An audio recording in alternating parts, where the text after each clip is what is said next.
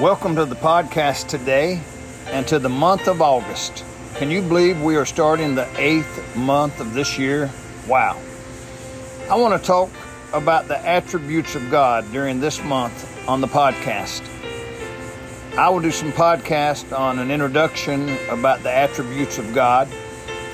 Then, as the month goes on, I will be discussing the attributes of God.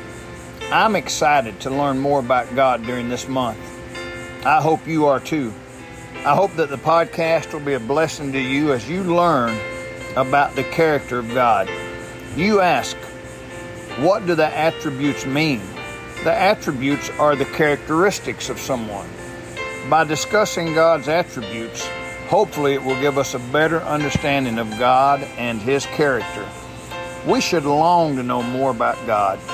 God is great and God is good and I long to know more about him from the scriptures. Paul said in Philippians 3:10 that I may know him. Paul was not speaking as an unsaved individual, but as a saved person.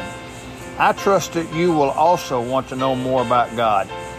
Hopefully these podcasts will help you scripturally to know more about God and his attributes.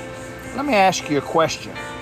How long has it been since you've heard a sermon on the attributes of God. Well, here's a place I feel we are failing. Why do we not tell people how great God is? Every Christian should want to know more about God. We have people that are saved and yet they know little about the attributes of God.